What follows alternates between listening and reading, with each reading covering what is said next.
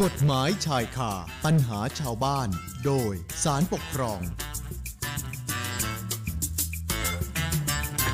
เอาละค่ะเข้าสู่ช่วงเวลากฎหมายชายคาปัญหาชาวบ้านโดยสารปกครองต่อเลยนะคะ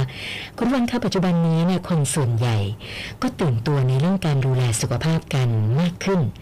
ใส่ใจในการออกกำลังกายกัน เยอะขึ้น แล้วก็ให้ความสำคัญในเรื่องของการตรวจสุขภาพประจำปีอย่างต่อเนื่องนะพูดถึงเรื่องการตรวจสุขภาพประจำปีเนี่ยนะคะ หลายคนก็อาจจะนึกถึงแต่เรื่องการตรวจสุขภาพทั่วไปนะตรวจวัดระดับน้ำตาลในเลือดตรวจหาคอเลสเตอรอลอะไรกันแบบนี้นะคะ แต่ ว่าจริง ๆ แล้วเนี่ยเรื่องสุขภาพฟัน ก็เป็นสิ่งสำคัญที่เราไม่ควรละเลยนะคะ อย่างน้อยเนี่ยควรเข้ารับการตรวจปีละประมาณสองครั้ง เพราะว่าฟันนี้เป็นอวัยวะที่สำคัญมากอย่างหนึ่ง คือถ้าเราปล่อยปละละเลยเนี่ย นะแล้วมันเกิดปัญหาขึ้นมา เราอาจจะต้องใช้เวลาในการดูแลรักษามากขึ้น ฟื้นฟูแก้ไข ยากขึ้น หรือว่าอาจจะบานปลาย กลายเป็นข้อพิพาทระหว่างหมอกับคนไข้ อย่างคดีตัวอย่าง ที่วิทยากรจะนำมาเล่าให้ฟังในวันนี้ก็ได้นะคะ คือปีมีคนไข้รายหนึ่ง เขาไม่พอใจผลการรักษา แล้วก็ไปร้องเรียนต่อทันตแพทย์สภา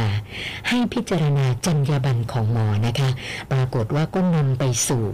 การลงโทษว่ากล่าวตักเตือน แล้วก็ ท้ายที่สุดเนี่ยเป็นคดีไปถึงศาลปกครอง รายละเอียดจะเป็นยังไงนะวันนี้เราจะพูดคุยกับดรเจตสถาวรศิลพร รักษาการในตำแหน่งที่ปรึกษาสำนักงานศาลปกครองนะพร้อมที่จะเล่ารายละเอียด แล้วก็ให้ความรู้ในเรื่องนี้กับเรานะคะ สัญญาณอาจารย์มาแล้วด้วย สวัสดีค่ะอาจารย์คะ สวัสดีครับ คุณกุนันท์ครับแล้วก็สวัสดีคุณผู้ฟังสกป91 ทุกท่านครับผม ค่ะค่ะ อาจารย์คะเรื่องของการรักษาพยาบาลเนี่ยนะคะ ไม่ว่าจะเป็นการตรวจรักษาโรคอะไรก็ตามเนี่ยนะคะ คือในทางกฎหมายเนี่ยมันมีการกำหนดสิทธิ์ในการรักษาพยาบาลของพี่น้องประชาชนเอาไว้ หรือไม่ยังไงอะคะครับผม จริงๆถ้าถ้าเราไปแอบมองในรัฐธรรมนูญนะครับค่ะของเราเนี่ยก็จะมีเขียนไว้ครับ นะครับ อยู่มาตราหนึ่งนะครับ เขียนบอกเราว่าบุคคลเนี่ยย่อมมีสิทธิเสมอกันในการรับบริการทางสาธารณสุขที่เหมาะสมและก็ได้มาตรฐานแล้วก็ผู้ยากไร้นะครับ ก็มีสิทธิ์จะได้รับการรักษาพยาบาลจากสถานบริการสาธารณสุขของรัฐ โดยไม่เสียค่าใช้จ่ายรวมทั้งยังมีสิทธิ์ที่จะได้รับบริการสาธารณสุขจากรัฐ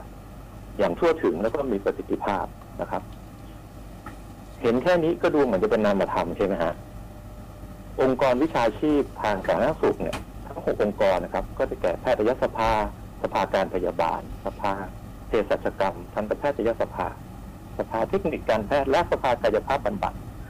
หลายองค์กรเราก็ชื่อไม่คุ้นนะฮะแต่ค่ะครับก็ร่วมกันนะครับทำคำประกาศสิทธิ์ของผู้ป่วยคือเอารัฐธรรมนูญนะมาขยายความเพื่อเห็นความชัดเจนขึ้นนะครับ ว่าผู้ป่วยเนี่ยจะมีสิทธิ์อะไรได้บ้างนะครับ ถ้าเรา ไปโรงพยาบาลหรือเราไปสถานพยาบาลของรัฐหรือของเอกชนนะครับ พวกเราลองแอบมองครับ ตรงเคาน์เตอร์ที่เราจะไปติดต่อในครั้งแรกครับ ค่ะ จะมีป้ายจะเล็กจะใหญ่ก็แล้วแต่ครับ พูดถึงสิทธิของผู้ป่วยอยู่ตรงนั้นงั้นเวลาพวกเราไปสถานพยาบาลนะครับ หลังจากนี้เป็นต้นไปก็แอบแลแอบมองกันว่านะครับว่าเอาเนี่ยมีสิทธิ์อะไรบ้างครับผม ค่ะ ค่ะนะแล้วรายละเอียดของคดีที่อาจารย์จะนำมาเล่าให้ฟังในวันนี้ไม่ทราบเรื่องเป็นยังไงเหรอคะจริงๆต้องเริ่มเรื่องนี้ครับว่า คดีนี้เนี่ย ไม่ใช่คนไข้ฟ้องคุณหมอนะฮะไม่ใช่คนไข้ฟ้องคุณหมอค่ะแต่เป็นคุณหมอ คุณหมอฟันเนะครับฟ้องทันตทันตแพทยสภาอ๋อค่ะ อ่า เป็นอย่างนี้ ทีนี้ถามว่าอ้าวแล้วเราล่ะ คนไข้เราจะได้ประโยชน์อะไรจากการจากคดีนี้ ประโยชน์โดยตรงอาจจะไม่ค่อยเห็นแต่ประโยชน์โดยอ้อมจากคดีนี้ครับ เพราะว่าในการพิจารณาพิพากษาคดีของศาลปกครองเนี่ยครับโดยเฉพาะเรื่องนี้เนี่ย การแสดงข้อเที่จริงจนในที่สุดศาลรับฟังได้ว่านะครับจะทำให้เห็นว่ากลไกการรักษาของคุณหมอฟัน เป็นไปโดยถูกต้องหรือไม่ถูกต้อง เพราะถ้าถูกต้องทันตแพทยสภาก็จะมาเอาผิดคุณหมอไม่ได้อ๋อค่ะถ้าไม่ถูกต้องนั่นแหละครับ ผลจากการเนี้ยคนไข้อาจจะเอาผ ลในทางข้อเท็จจริงของที่ศาลปกครองเราแสดงข้อเท็จจริงปุ๊บแล้วศาลรับฟังได้ว่าเอาไปต่อยอดได้ คนไข้อาจจะเอาไปฟ้องละเมิดกับคุณหมอต่อก็ว่ากันไปนะครับค่ะอะทีนี้เรามาดูเรื่องของเราครับ เริ่มเรื่องครับ เริ่มจากมีคนไข้เนี่ยครับเขาไปรักษาคุณหมอนะครับเขาก็ไม่พอใจผลการรักษาก็ไปยื่นเรื่องร้องเรียนกับทันตแพทยสภาถึงคุณหมอฟันรายนี้เนี่ยครับ ว่า คุณหมอฟันเนี่ยทำการรักษาฟันของเขาเนี่ยนะครับ ไม่เป็นไปตามจรรยาบรรณของคุณหมอฟันที่ควรจะต้องเป็นนะครับ หน่วยงานที่ดูแลก็คือใครครับทันตแพทยสภาเขาก็ไปร้องที่ทันตแพทยสภาเอาละทันตแพทยสภาก็เขาจะมีอนุกรรมการมีกรรมการในการสอบสวนแล้วก็ดำเนินการไป ผลที่ออกมาก็บอกว่า อืม คุณหมอฟันเนี่ยนะครับทำผิดจรรยาบรรณจริง ๆแต่ว่าในกระบวนการของทันตทันตแพทยสภาเนี่ยนะครับ ที่คุณหมอฟันเนี่ยนะครับนำคดีมาฟ้องต่อศาลปกครองเนี่ยก็เพราะว่า พอทันตแพทยสภามีคำสั่งลงโทษคุณหมอนะครับ เป็นการแค่ว่ากล่าวตักเตือนค่ะแต่ในมุมมองของคุณหมอว่ากล่าวตักเตือนนี่ก็คงไม่ใช่เรื่องเล็กน้อยนะครับนะครับเพราะคุณหมอคงคิดว่าคุณหมอเต็มที่แล้วล่ะ ในการรักษานะครับ คุณหมอมาฟ้องทันตแพทย์ทันตแพทยสภา โดยกล่าวในคำฟ้องว่าทันตแพทยสภาเนี่ย ไม่ได้เอาพยานหลักฐานทั้งหมดมาวินิจฉัยเลยนั่นก็แสดงว่าสิ่งที่ทันตแพทย์ทันตแพทยสภาทำไปเนี่ย มันไม่ชอบด้วยกฎหมายคุณหมอบอกอย่างนั้น ขอศาลปกครองช่วยเพิกถอนคำสั่งลงโทษว่ากล่าวตักเตือนหน่อยนะฮะต่อมานะครับ ในคำฟ้องคุณหมอเนี่ย คุณหมอก็ได้เขียนรายเรื่องครับ ว่าทันตแพทยสภาเนี่ยทำไม่ถูก คุณหมอเนี่ยทำครบ ถ้อยกระบวนความในการรักษาแล้วค่ะนะครับคุณหมอบอกคุณหมอก็ได้ตรวจประเมินสภาพช่องปากก่อนการรักษาเรียบร้อยแล้วครบถ้วนแล้วนะครับ คุณหมอได้ให้ข้อมูลทุกสิ่งทุกอย่างกับคนไข้ไปเรียบร้อยแล้วนะครับ คุณหมอเนี่ยก็ให้ข้อมูลเกี่ยวกับทั้งอัตราค่ารักษาระยะเวลาในการรักษาตามหลักวิชาตามมาตรฐานวิชาชีพ ซึ่งมาตรฐานวิชาชีพเนี่ยทันตแพทยสภาเป็นคนควบคุมดูแล นะครับทั้งเรื่องความสิ้นเปลืองเรื่องความปลอดภัยคุณหมอบอกบอกหมดทุกอย่างแล้ว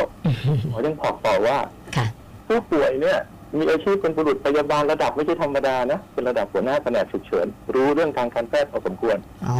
ค่ะคุณหมอสื่อสารกับผู้ป่วยไปเนี่ยครับ ก็แสดงว่าผู้ป่วยเข้าใจดีเสมอมานะครับ ในทางเดียวกันคุณหมอก็บอกว่า ผู้ป่วยมีประสบการณ์การรักษาฟันของตัวเองอย่างเงี้ย คือได้ไปหาหมอตอนที่สมัยเขาอยู่ที่สหรัฐอเมริกา ครับเคยทำขอบดากฟันทำครอบฟันทำสะพานฟันรักษามาแล้ว ก็น่าจะเข้าใจกลไกในการรักษานะครับเพราะฉะนั้นคุณหมอบอกหมอทำครบหมดแล้วล่ะ ไม่รู้จะทำยังไงต่อนะครับ ครับผมค่ะ คืออันนี้หมายหมายความว่าลักษณะแบบว่าเป็นผู้ป่วยที่ถูกส่งต่อมา ไม่ได้มาเริ่มต้นรักษากับผู้ฟ้องคดีตั้งแต่แรกอย่างนั้นใช่ไหมคะ คุณหมอว่าอย่างนั้นครับ ค่ะ ว่าศาลว่ายังไงฮะ นะคะแล้วเมื่อคดีมาถึงศาลปกครองแล้วเนี่ยนะมีข้อเท็จจริงปรากฏต่อศาลตามคำฟ้องของผู้ฟ้องคดีไหมล่ะคะไม่ใช่แค่คำฟ้องครับเพราะจริงๆพอพอการฟ้องต่อศาลปกครองเนี่ยเรามีค่ะคำฟ้องนี่ด้วยครับ ยังไม่พอฮะเมื่อศาลรับฟ้องแล้วเนี่ยศาลต้องแสดงข้อเท็จจริงจากคู่กรณี หรือที่เราคุ้นชินกับคำว่าคู่ความในคดีแพ่งนะครับ ในคดีปกครองเรียกว่าคู่กรณีค่ะศาลก็แสดงข้อเท็จจริงเลยอ้าวส่งคำฟ้องมานะ คนฟ้องอ้าวหน่วยที่ถูกฟ้องเอาคำให้การมานะครับคำให้การแล้วพอไม่ไม่พอ ผู้ฟ้องก็โต้แย้งคำให้การได้ก็คัดค้านคำให้การมานะครับ ก็จะเป็นสามสี่ขั้นตอนในคดีปกครองยังมีเพิ่มครับศาลก็แสดงข้อเท็จจริงเองนะเห็นว่ายังขาดอย่างอื่นอะไร ก็เรียกพยานหลักฐานมาทั้งหมดนะครับค่ะถ้าเทียบก็คล้ายๆท่านเป่าครับเป่าบุญจินอ๋อใช้วิธีการแสดงข้อเท็จจริงแบบระบบไต่สวนกระบวนการแบบนั้น ค่ะแสดงข้อท็จจริงมาครบทุกสิ่งทุกอย่างแล้วศาลก็จะมาสรุปแล้วศาลก็รับฟังความได้ว่าอย่างนี้ฮะศาลก็บอกว่าอ้าวละมีคนไข้คนหนึ่งนะเขามารักษา แล้วเขาก็ไม่พอใจเขาก็ไปร้องที่ทันตแพทยสภานะครับ ปัญหาก็คือว่ารักษาเนี่ย จริง ๆ ถ้าเรื่องนี้ดูให้ดีนะครับ จะมีหมอที่รักษาหมอที่โดนลงโทษนะครับ แล้วจะมีหมออีกสองท่านนะฮะหมออีกสองท่าน ที่เป็นเหมือนกรณีที่ที่มีการสู้เรื่องส่งต่อนะครับมีค่ะสองท่านอืมนะครับ แต่คนที่ที่โดนในในทันตแพทยสภาโดนร้องเรียนเนี่ยคือคุณหมอที่เอาคดีมาฟ้องต่อศาลปกครองนะครับ จริงๆก็เป็นเรื่องการครอบครอบบนลากลากฟันเทียมฮะซี่ที่ยี่สิบสองแค่ซี่เดียวนะครับจะเกิดค่ะประเด็นกันขึ้นมานะครับ ก็มีการรักษาฟันกันนะครับ มีการ ใส่ฟันใหม่ถอนฟันออกมาในระหว่างรักษานั้นก็ปรากฏว่ามีการจะต้องตัดบางส่วนตัดเนื้อเยื่อเพดานนะครับจนในที่สุดก็มีการติดเชื้อกันโอ้ติดเชื้ออย่างรุนแรง จากกระดูกที่ปิดโพรงจมูกหลุดเข้าไปในช่องไซนัสฮะโอ้โหปวดศีรษะค่ะเอาละฮะก็ก็รุนแรงอยู่พอสมควร ในระหว่างนั้นเนี่ยนะครับ คนไข้เนี่ยก็ได้ไปพบทันตแพทย์รายอื่นนะครับ เขาก็ได้เหมือนรีเช็คนะฮะ เหมือนรีเช็ค แล้วก็ทันตแพทย์รายอื่นบอกให้ยรักษาไม่ได้อย่างเงี้ยเขาเลยเกิดตังหงิดตังหงิดเจ้าเอ๊ะทำไมหมอคนนี้ยังรักษาเขาต่ออืมค่ะงั้นหมอต้องรับผิดชอบแล้วล่ะทันตแพทย์แล้วก็ตั้งกรรมการสอบสวน กระบวนการก็ไล่ดูตามว่า ที่ควรจะเป็นอะจะต้องเป็นอย่างไรนะครับ ผลก็สรุปออกมาว่า การรักษาของคุณหมอท่านเนี้ยน่ามีการ ปรึกษาหารือกับคนไข้ไหมคำตอบคือมีฮะค่ะแต่คุณหมอไม่ได้ประเมินสภาพการรักษาผู้ป่วยนี้อย่างครบถ้วนนะอ๋อค่ะเพราะว่าจากข้อเท็จจริงที่ทันตแพทยสภาเขาเขาไปแสวงหามาได้เนี่ยแล้วศาลก็แสวงหาเองแล้วก็เห็นเนี่ย ก็พบว่านะฮะคือ คุณหมอเนี่ยนะครับ ได้ทำการบูรณะฟันทั้งปากของคนไข้เลยนะครับ เสร็จเมื่อปี 44 นะครับ ฟันที่ถูกถอนหมดนะฮะ ถอนหมดเลยฮะ แล้วก็ใช้ลากฟัน แล้วก็ใช้ลากเทียมในการยึดฟันเทียม บนทั้งทั้งปากโอ้ค่ะนะครับอ่านี่ครับ นั่นหมายความว่าเฮ้ยมันมีการความล้มเหลวในการรักษาหรือเปล่าต้องทำการรักษาใหม่นะฮะ นอกจากนั้นฮะจากตัวคุณหมอเองครับ คุณหมอเขาก็ได้ได้ได้ให้การ ไม่ใช่ในชั้นศาลนะครับ ในชั้นแพทยสภาครับในชั้นกรรมการสอบสวน ว่า อืม คุณหมอเขาประเมินดูแล้วนะครับเขาก็เลย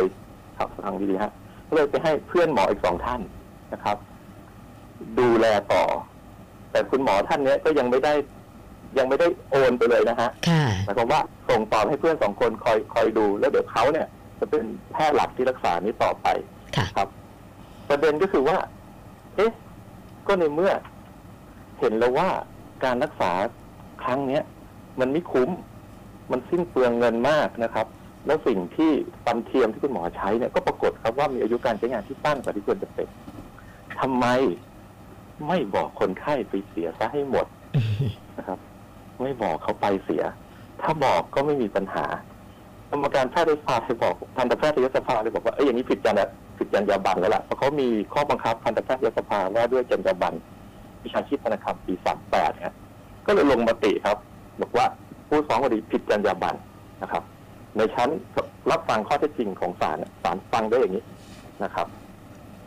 อ่าแล้วครับค่ะนะคือฟังอาจารย์แล้วนี่มันมันสยองเหมือนกันนะคะ เพราะว่ามันมันทั้งปากเลยนะคะฟันที่ได้รับผลกระทบจากการรักษาเนี่ยนะคะ สรุปว่าประเด็นเนี่ยอยู่ที่ไม่ไม่ประเมินสภาพช่องปากทำให้การรักษาล้มเหลว แล้วคนไข้ก็เลย ต้องทุกข์ทรมานเดือดร้อนเสียเวลาเสียค่าใช้จ่ายเกินความจำเป็น อย่างนั้นใช่ไหมคะอาจารย์ คือ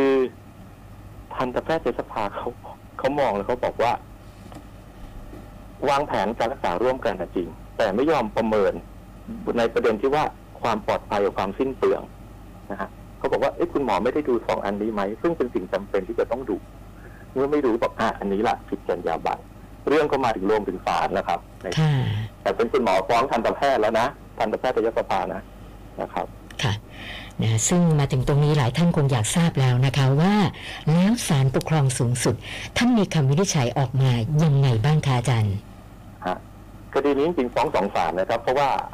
ฟ้องศาลต้นนะครับ แล้วก็ในสุดก็มีการอุทธรณ์กันมาถึงศาลสูงอาจจะแต่เราจะไม่พูดถึงตรงนั้นละเราจะมาถึงศาลสูงกันเลยศาลมองอย่างนี้ฮะศาลสูงมองข้อเท็จจริงทั้งหมดละนะครับ แล้วศาลก็ภาษาศาลก็เรียกว่าพิเคราะห์แล้วเห็นว่านะสับซอกนะฮะพิเคราะห์แล้วเห็นว่าค่ะบอกว่า คุณหมอเนี่ยนะครับ ได้ให้การรักษาคนไข้นะครับ ในส่วนของการทำข้อฟันบนรากฟันเทียมเนี่ยบูรณะช่องปากให้กับคนไข้เมื่อปี 44 นะฮะตั้งแต่มิถุนาทำตั้งแต่มิถุนานะไปเสร็จสิงหา 44 คนไข้ความประสงค์เขาก็คือ จะทำการรักษาด้วยการฝังรากฟันเทียมบริเวณฟันกรามที่เป็นกระดูกขากรรไกรนะครับนี่ครับเป็นขั้นตอนที่เขาเขาอยากจะให้รักษา การรักษาก็เสร็จเหมือนจะสมบูรณ์นะครับ ตามความประสงค์ของผู้ป่วยรายนี้นะครับ ก็คุณหมอก็ได้วางแผนการรักษานะครับ โดยส่งตัวคนไข้เนะครับ ไปพบกับเพื่อนเหมือนที่ผมได้เล่าไปตั้งแต่ต้นส่วนใหญ่นะครับ ว่าด้านปริทันกับด้านสายการช่องปากเอาส่งไปนะครับ เพื่อทำการผ่าตัดฝังรากฟันเทียมก่อน ที่จะเตรียมมารักษาในสิ่งที่คนไข้ต้องการจะรักษาคือเตรียมความพร้อมก่อนนะครับ เพราะฉะนั้น โดยก่อนที่คุณหมอท่านนี้เนี่ยครับ จะส่งไปให้ไปให้เพื่อนไม่ได้ส่งต่อตัดขาดนะคือส่งไปรักษาเพื่อเตรียมจะมารักษานะ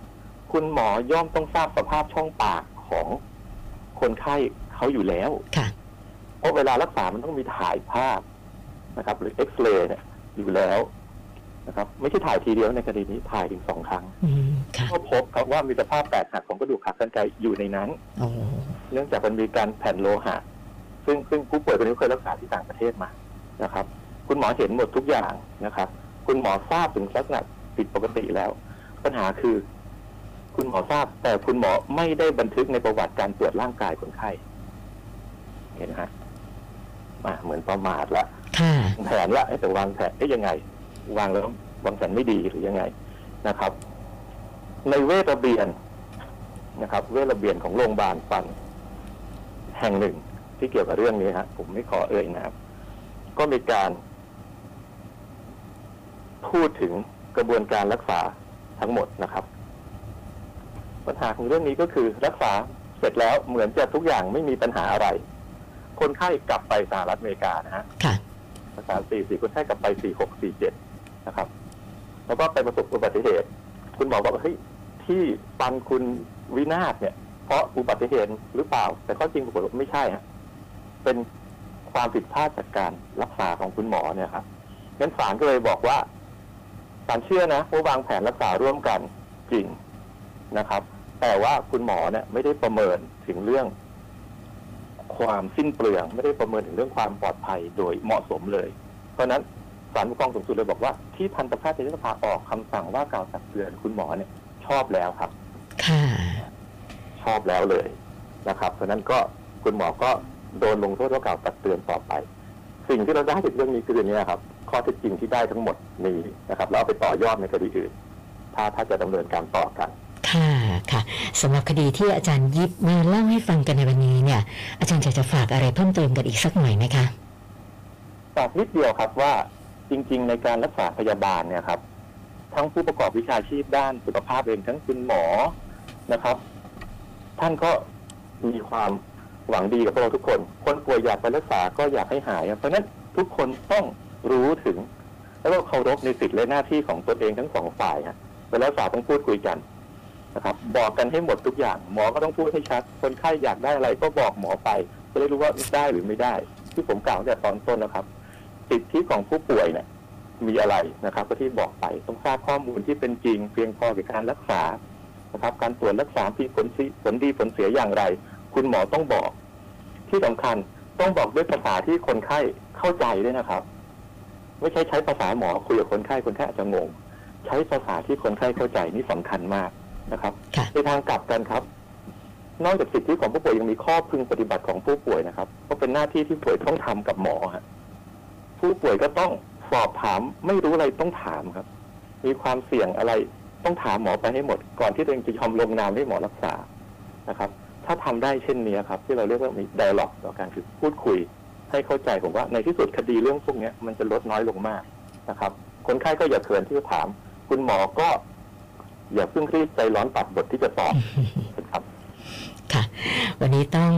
ขอบพระคุณดรเจษฐาวรศิลพรรักษาการในตำแหน่งที่ปรึกษาสำนักงานศาลปกครอง สละเวลาหยิบคดีที่น่าสนใจมาพูดคุยให้ความรู้กับพวกเรานะคะ ขอบพระคุณมากค่ะอาจารย์ ครับผมขอบคุณมากครับ สวัสดีค่ะ ครับ